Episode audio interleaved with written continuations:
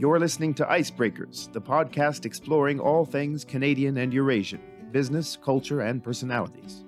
The series is produced by CERBA, the Canada Eurasia Russia Business Association. We're a nonprofit supporting trade, investment, and good relations between Canada and the countries of Eurasia. I'm your host, Nathan Hunt, one of the founders of CERBA and former chairman of the National Board. I invite you to tune in regularly for valuable insights relating to the region.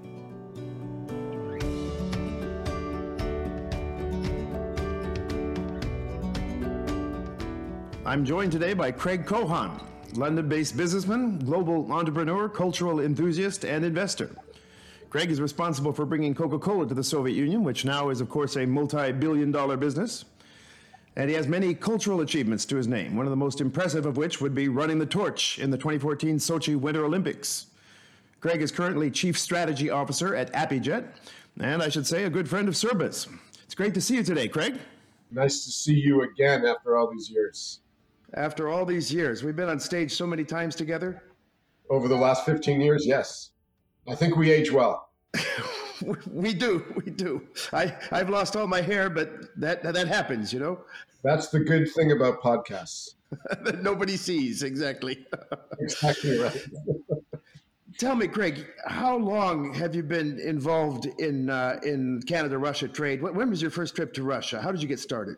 Um, well, obviously, my father started in 1976, meeting the Soviet delegation in Montreal uh, to the Olympics. And so I was 13 when I first got exposed to the Soviets when dad was uh, running uh, McDonald's and owning McDonald's in Canada. So all the way back to 1976. So I would say 45 years. 45 years. Good Lord. Yeah. You, I think your father was involved in introducing McDonald's to Russia, but you probably were not that involved because you were a kid. Uh, but you were heavily involved in the introduction of Coca Cola. To, to, can you tell us some stories about that? How, how did Coca Cola get introduced to Russia? Well, Coke had always been behind Pepsi in the Soviet Union in the 70s and 80s. And when dad opened up McDonald's in Moscow in 1990, I was uh, fortunate enough to be working at the Coca Cola company on a truck in Miami, door to door salesman at the age of 26. And so I wrote a letter to the president and CEO of the Coca Cola company, who was 15 levels above me, and said, I think I want to move to the Soviet Union and try to get Coca Cola in the Soviet Union. And he said, Geez, Craig, no one else wants that job. Go ahead. and that, that's how it started back in 1990. I moved there on June the 7th, 1990, and began the unbelievable expedition and journey to, to bring Coca Cola to the Soviet Union at that time. So you started living permanently in Russia in June of 1990. That's correct. I was the first Coca Cola employee in the in the former Soviet Union, and I think there were maybe 20 business people from the West at that time in all the entire country. Remember, there were there were no fax machines back then. There was no internet. There was no email. Uh, nobody spoke uh, English. It was a very, very different place. It was all done by telex, wasn't it? Do you remember that? Of course, it was all done by te- telex. It was fantastic. It was a, it was a great time. So you know, there was no such thing as brands, as you remember. So there would be the Malaco magazine or the mm-hmm. the milk store or the cheese store or the meat store. Uh, there was no there was no brand. There was no Impossible Foods or Beyond Meat or Coca Cola or Pepsi. Didn't exist. Now, didn't you end up getting Coke put on the table at one of the summit meetings? I'm trying to remember. What, how, what what's the story behind that? So when you're 26 years old, you feel like you're invincible. And one of the things that I really hated was Pepsi was always on the summit ta- tables between Khrushchev and Richard Nixon, as an example, back in the, the old days. So I promised the board of the Coca Cola Company that I would get Coca Cola on the summit table between Bush and Gorbachev, which was a very difficult thing. Obviously, it has to go through the Kremlin, it has to go through the tasters at the Kremlin, it has to go through uh, the KGB at the Kremlin. The head of the tasting group was a 28 year old, beautiful Soviet woman that I had the chance to meet and greet.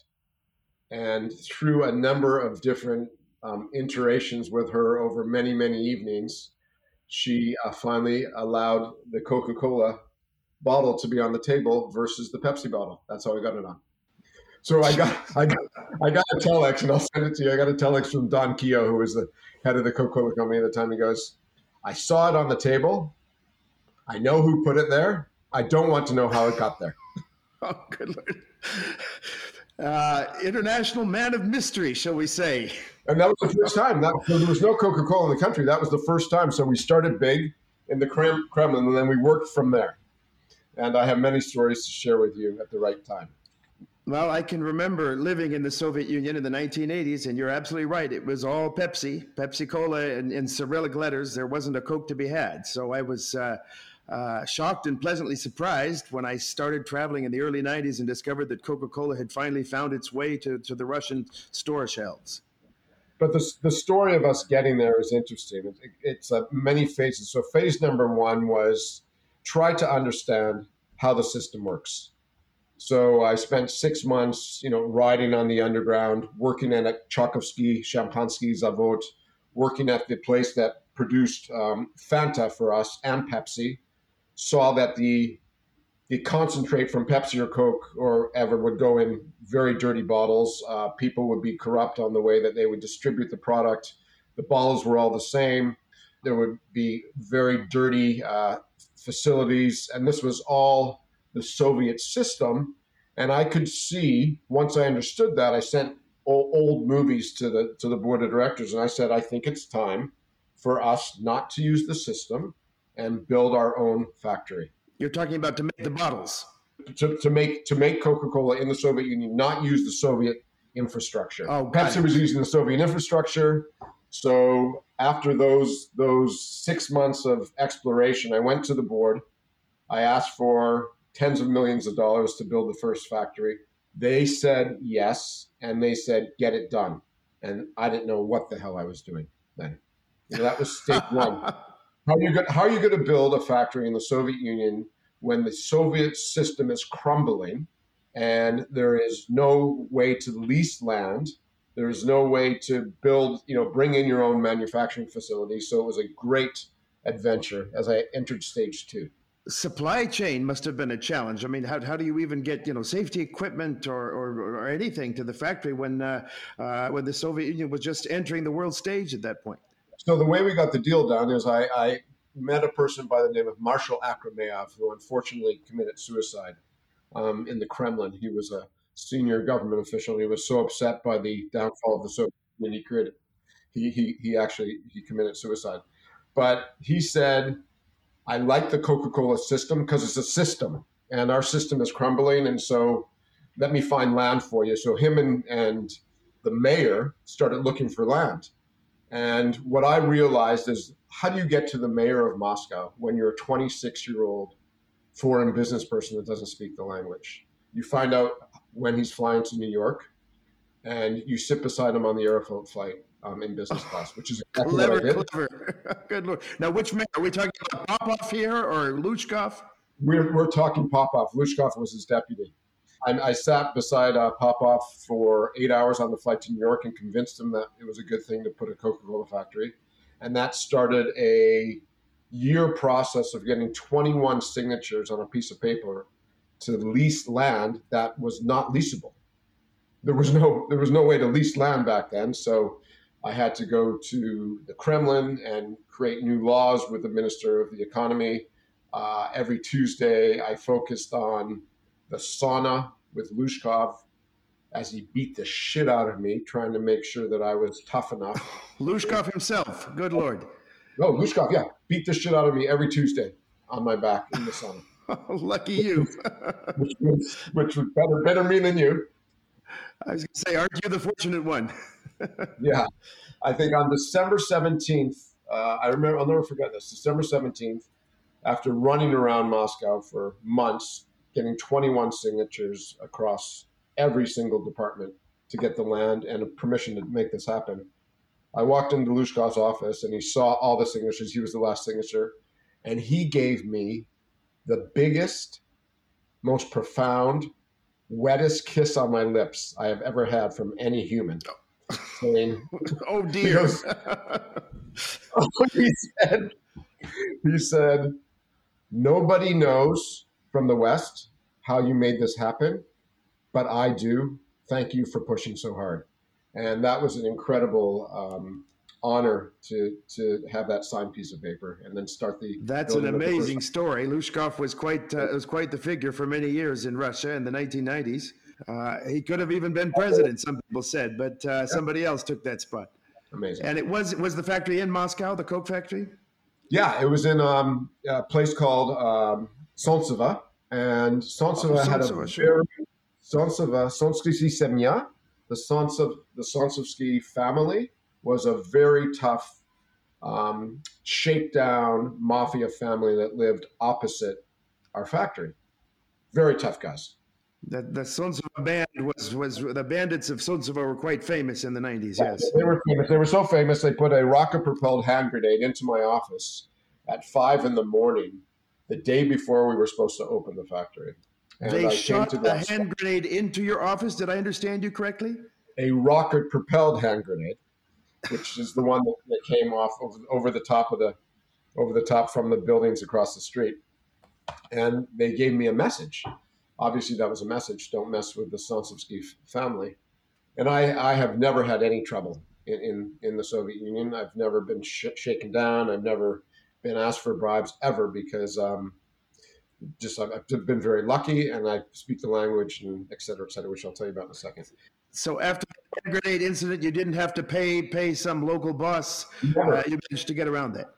No, never. So I walked up to the head of the local boss and I said, "Why would you do that?" We're bringing tens of millions of dollars, you know, hundreds of millions of dollars into the country. We're going to employ thousands of people. Why would you put a rocket propelled hand grenade through my office? And he looked at me in a little bit like a kid and said, I just want my guys to get jobs. And I said, interview and you get the jobs. And we hired some of his people to be legitimate drivers. So that that's you know. You told him there are better ways, better ways to get attention, right? much better ways, much better. So, Craig, we've talked about Coca Cola and your achievements there. Let's switch gears now to arts and culture, specifically Cirque du Soleil, whom you introduced to Russia. I read that Cirque sold more than 3 million tickets since opening here, which is an impressive figure. Tell us the story there. How did you launch Cirque du Soleil in Russia? I was with Coke there for, for many years, four years, and then on and off until 1998. And then I needed a break. I got a phone call from my dad who knew uh, Guy Laliberté, and mm-hmm. Daniel Lamarre, the CEO of, of Cirque du Soleil, and he says, "Craig, do you want to do you want your second round in the Soviet Union?"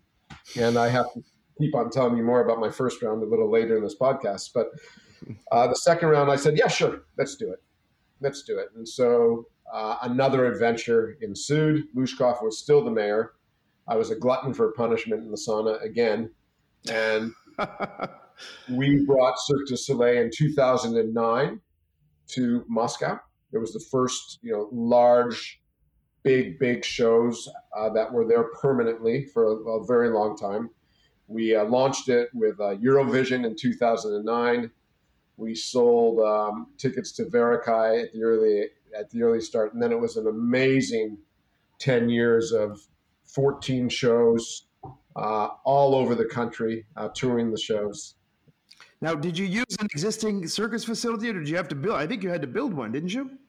No, no, no. Of course, we use uh, we use touring facilities. So we use we brought our own system in, and hundreds of millions of dollars of investment over over the course of time. Thousands of artists uh, displaying their their amazing talents to the Soviet. We made a deal in 2011 to rent the Kremlin Palace, and this is when Putin was coming back, and there was some there was some trouble on the streets we cut a deal to rent the rent the place for I think it was 12 weeks.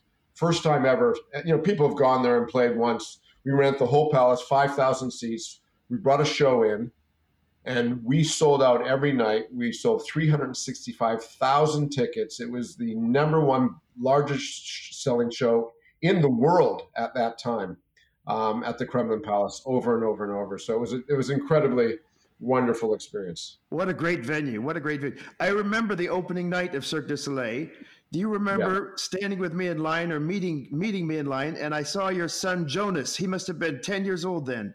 You yeah, remember that? Was, of course, he was ten. My daughter Amber was uh, eight at the, uh, nine at the time, and uh, they they grew up with me in the, in the in Russia during those times, which was wonderful. Even though I was flying back and forth from London to, to Moscow at that time. I have to ask you. You said uh, you said uh, chapter two was this, but I didn't finish chapter one. We'll get back to that. Did I cut you off? And tell me, tell me what more you can tell us about chapter one. I know you, you, had a, you, I know you had a, a, romance with a, with a with a Soviet actress. Uh, I can't remember. Tell us what you wanted to tell us. Is that the Soviet actress that you wanted to date? at the time, and I actually got. I think I, have, I have no idea what you're talking about, but no, I don't remember. I don't recall dating any Soviet actresses in my in my time. So, you know, obviously, when you're 26 and you're single, and you're representing the Coca-Cola company, and it's 1991, it's a wonderful time to meet, you know, people from other cultures. So I met this Soviet actress named Tatiana. I won't tell the last name because it might be not appropriate, but she was okay. the number one, the number one Soviet actress at the time, and I fell in love with her. And she said, Craig Georgievich, если ты хочешь любовь меня, as in Craig, if you want to sleep with me, тебе нужно говорить по-русски. You you must speak Russian. And at the time, I was not speaking Russian at all. Oh, what an incentive! It was an amazing incentive. Six weeks later, I was speaking incredible Russian in her apartment having a bottle of vodka, cucumbers, and tomato in her kitchen. We made love, which was wonderful. Obviously, in your in your twenties, it always is wonderful. Very romantic. This podcast, so this podcast is PG thirteen, just to let you know. So, I mean, make, make, we, we, we didn't say anything wrong. We said making love, and that's a wonderful. Of thing. course, of course, of course. I'm I'm giggling as we speak, but uh, no, and so, so Tatiana, you were in her kitchen and you learned Russian from her, is what you're telling us. Over the course, and so many, many other wonderful artists. But um, making love, I pass out, I turn around, I hear a pointing at my head is a Kalashnikov with two guys in her apartment have broken into her apartment. Are you kidding? Were these her guards? They push me out into the street. I am butt naked, minus 20 degrees over at um, by the Aerostar Hotel, which is Olympijski. I walk from Olympijski to Plotnikov Perelug, which is Oktyabrskaya Deva, naked. Are you kidding me? No, I, that, you can't make this stuff up. Plotnikov Perelug is Arbat. I mean, that's a that's a that's a two mile walk, a three mile walk. Yeah, it was it was cold. It was very very cold, and these were KGB guys that said to me, "You will not, as a foreigner, date our most famous uh, Soviet actress. Don't touch her again. Astounding. and that was the end of your romance, or did you were you, were you not going to be intimidated? How, how did that end up? Here's what was amazing. Um, that was November of '91. The end of December, it all crumbled. KGB crumbled. The empire crumbled, as you know. The KGB came to me afterwards and said, "Here's your file. You're free to do whatever you want." and so we continued our romance for you know a year, and that was that. Good Lord, saved by the bell, as they say. yes, yes, very much so. So that's the, that's how I learned Russian. I learned Russian from Tatiana. I learned Russian from Sergei Mazayev, my buddy, who's uh, Morality Codex, a great rock star. Um, yeah, my my artistic friends were wonderful back then because there were no businessmen. Like businessmen, right? You know, the, the word businessman doesn't uh, exist in Russian. Businessman. They, they take it from English. Yeah, they call each other businessman. It's a, it's a Russian Russian word now, or businessmen. So you, you never had formal training in Russian. I, I've heard your Russian. It's pretty good. Yeah, no, I never had formal training, but I was forced to speak it um, because no one else spoke it back in 1990, 91, 92. And if you're going to understand a culture, you better dig in, you know, and, and learn it and appreciate it and experience it. And I, I love the Russians for many reasons, which I'd like to share with you. So tell us some stories. You, I know you mentioned Sergei Mazayev, the famous uh, uh, rock star of Russia. I know you were friends with Andrei Boltenko, the um, journalist and uh, editor in chief of Channel One. Is that not right? do you have any stories about them? Yeah, I have tons of stories. Um, where, where, do we start? So I'd say Mazayev. Mazayev started his his Moralny Codex, which has sold millions of albums, 25 years ago, and I think I I gave him five thousand bucks in cash to do his first video back then. Oh, and he's really he's been a friend ever since, which is wonderful.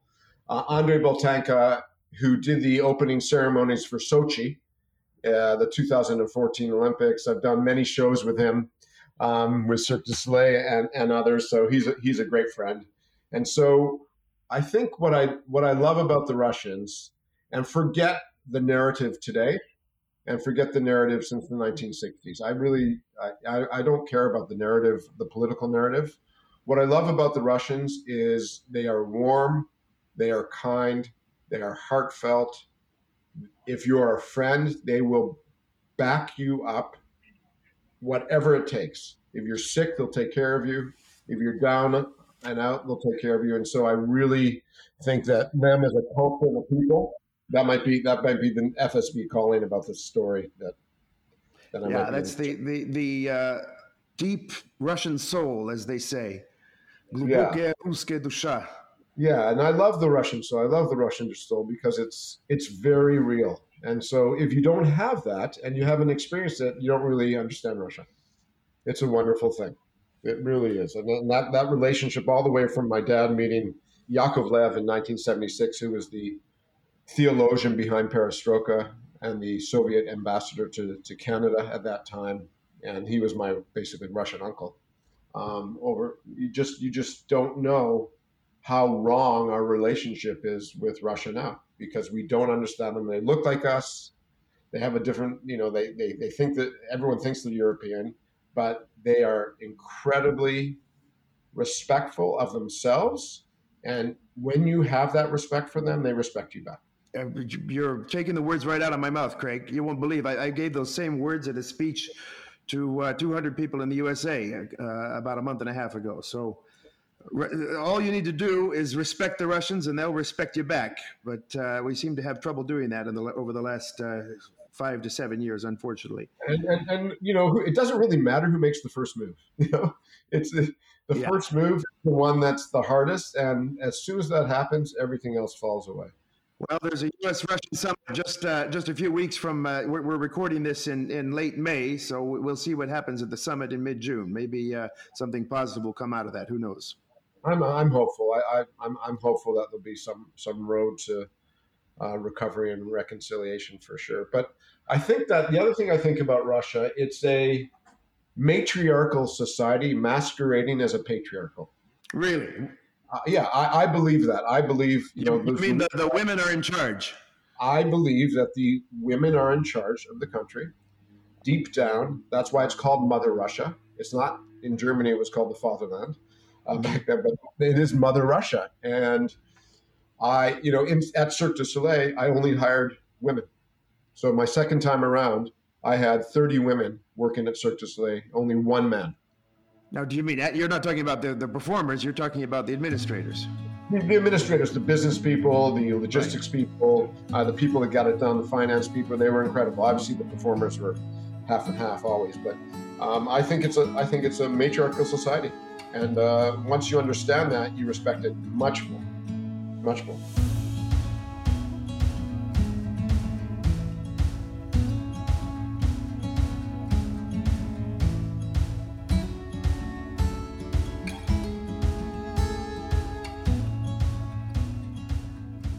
You mentioned funding the first video of Sergei Mazayev. Uh, and didn't he perform at the Sochi Olympics? Were, were, you at the Sochi Olympics? Did you did you see the Canadian team there? Did you have any experiences? I did. I was asked to uh, be the ambassador for the Canadian team in 2014. I flew to Calgary in 2013 to brief them all on what it would be like c- coming to Russia. So I briefed them on what it's like to go to the sauna. I briefed them on drinking culture which I have a point of view on, which is interesting. So yeah, it was great. It's great fun to be with the Canadians, and they obviously won the gold medal in hockey. I was there for that with my son Jonas, uh, watching them beat Sweden at the time it was incredible and very upsetting for the Russians to lose in the in the semifinals or the quarters. Yes, I remember that. I remember that they they they crashed out. Would you like to know my point of view on where it all went wrong? Where did it all go wrong? Tell us. I think it went wrong in 2014. So this is this is before the issue with Ukraine. No Western political leader came to the opening ceremonies of the Olympics. So Putin had really? spent all his money, Um, it was a huge uh, opportunity for um, Russia on the global stage from a sports standpoint, and every single G20 leader didn't come. And the reason they didn't come was because of the issue around gender issues that had popped up and communication to below 18 year olds of gay rights and lesbian rights and queer rights.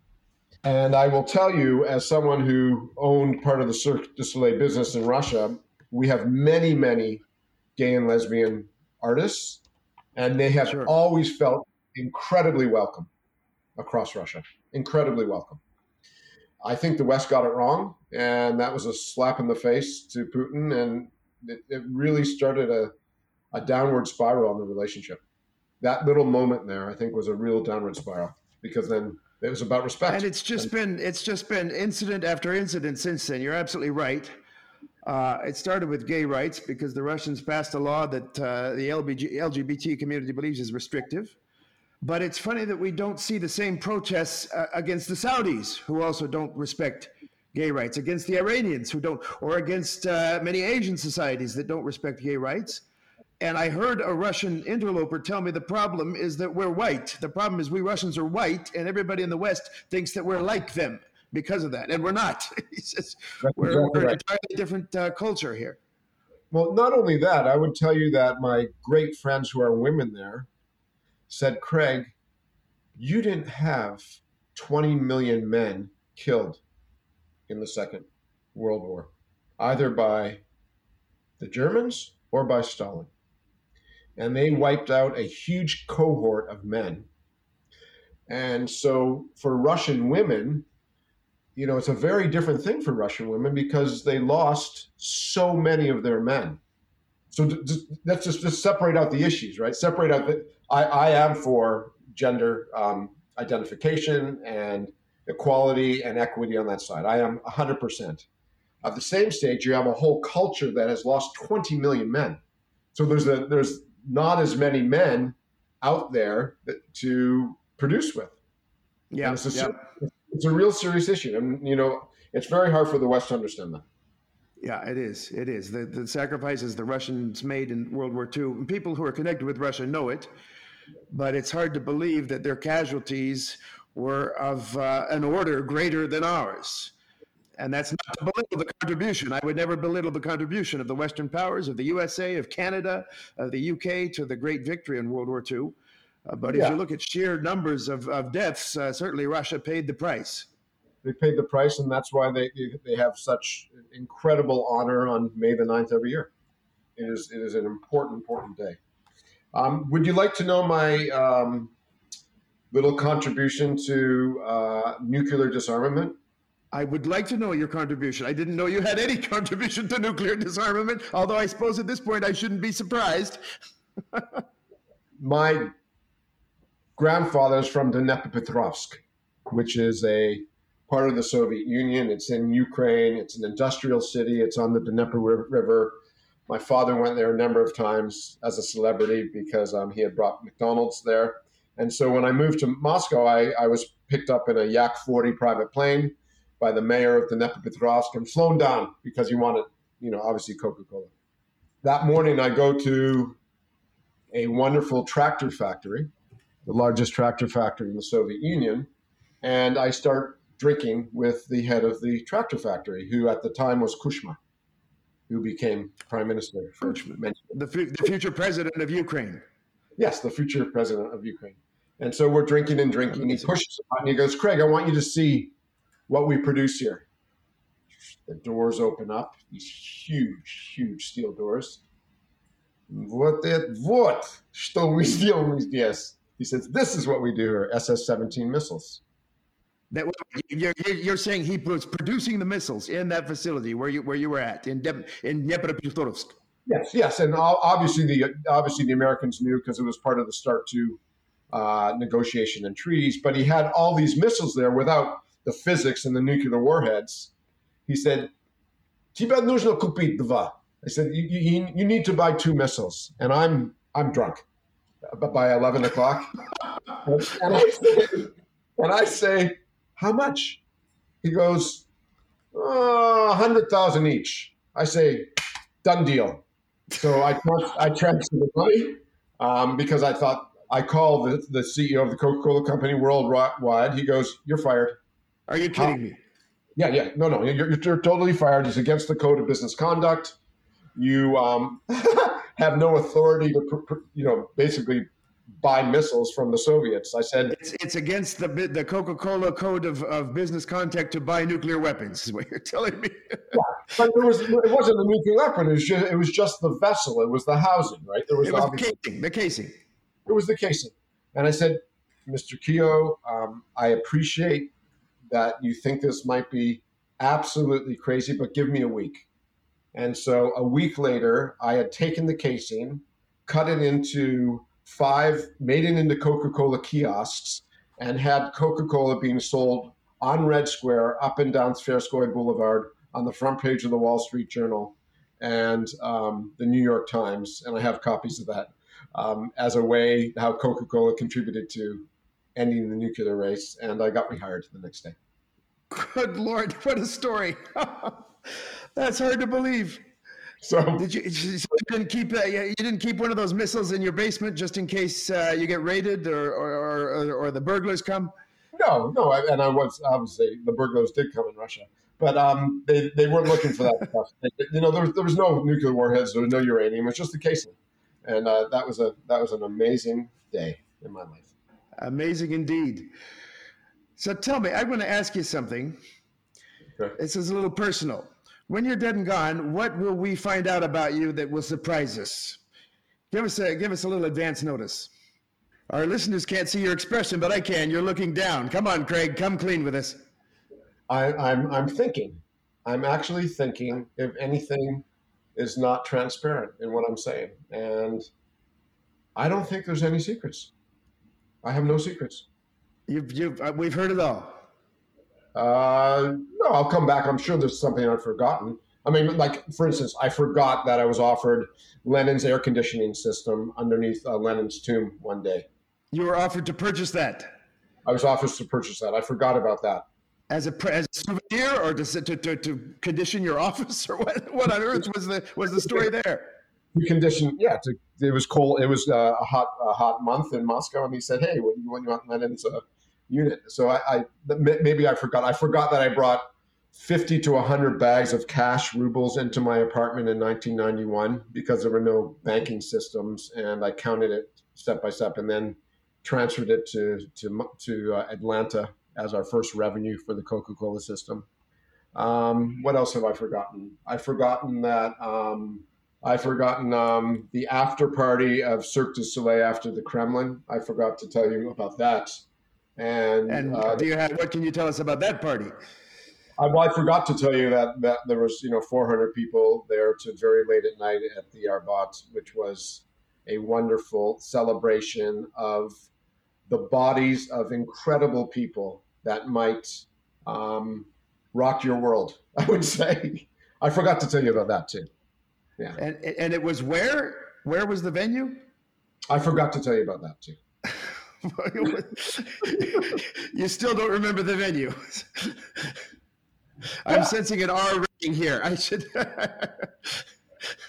yeah, just but but you know what? What I haven't forgot to tell you, and I, what I what I would like to say is, as Canadians and Russians, we have to find a way to work together because we have so many things in common. We have we have a sense of humor in common. Very funny. Yep. I mean, incredible. I think Canadians are some of the funniest people in the world. I think Russians appreciate that. I think we are some of the best hockey players in the world, and we have to appreciate that. We have two of the largest countries in the world. We have wonderful women on both sides. We have smart business people. We have natural resources. So, you know, not getting together is really um, an awful thing. And I hope that we can, you know, we've been through these times before, uh, Canada and Russia, and I hope that you're right. The future is bright for both countries, and I, I want to be a part of helping make that, you know, continue to make that happen because our family has been doing that since you know 1976 your family certainly has made a tremendous contribution now you also play the saxophone i think I right did you ever do that yeah. in russia Oh, this is what I didn't tell you. okay, when I'm dead. So my 30th birthday, I'm at uh, Stalin's dacha on the outskirts of, uh, you know, right by MGU. I don't know if you've ever been there. Yes, I've been there. Yes, I know. I was, I was the first person to be able to use that dacha who was not uh, Russian at the time. Ah, My buddy Miles, Miles, Miles Druckmann for our 30th birthday. And so Yakovlev was there, and Bakatin was there, who was the head of the KGB for a, a little bit of time, and Sergei Mazayev was there. And Sergei was allowing me to play saxophone that night. And so he goes outside, and we're all having a whiskey, and he pulls out a doobie. And obviously, it's legal now in Canada, so that that's fine. So, so we can talk about this on the air. Okay. we can talk about it on the air. But um, I'm sitting there with Bakatin, the head of the KGB, my dad, Yakovlev, and Sergei Mazayev. He, he starts smoking a doobie. I take a puff. I pass it to my dad, who takes a puff, and I pass it to Bakatin, the head of the KGB, who takes a puff.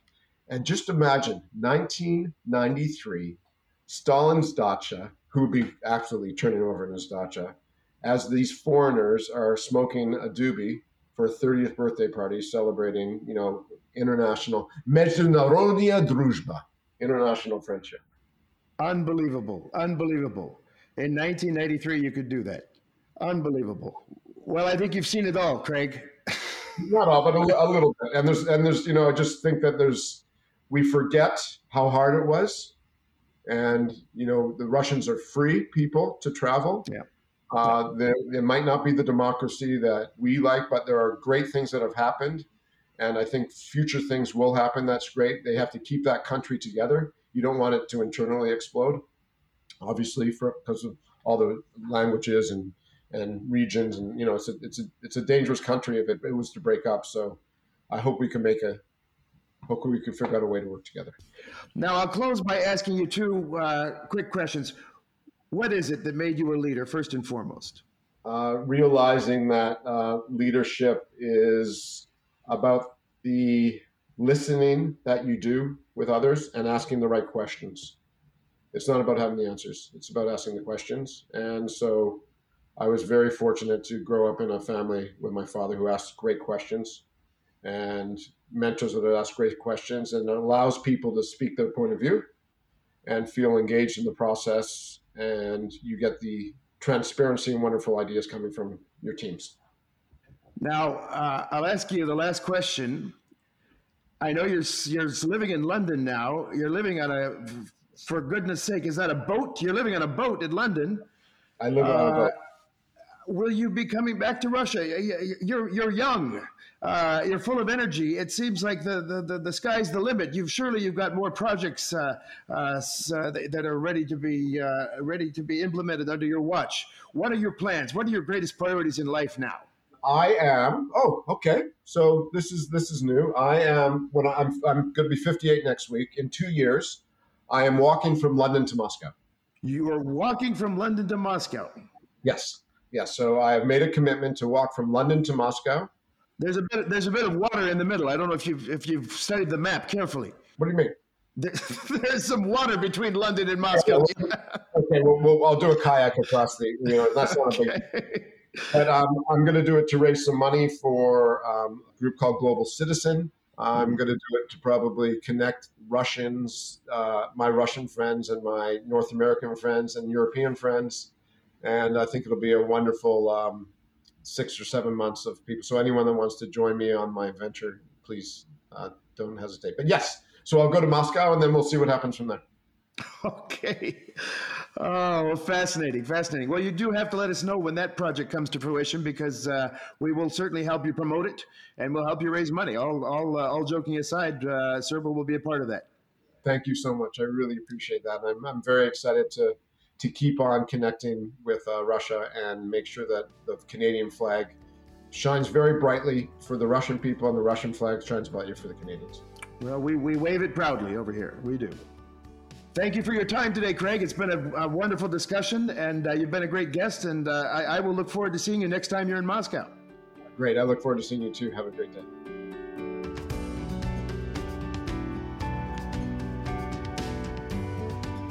You've been listening to Icebreakers, the podcast produced by CERBA, a nonprofit business association supporting trade, investment, and good relations between Canada and the countries of Eurasia. If you like what you've heard, please subscribe to the show and leave us a review on Apple Podcasts. You can join our LinkedIn group to send questions to guests and find more information about the podcast series in general on our website at www.cerbanet.org. Thanks for tuning in.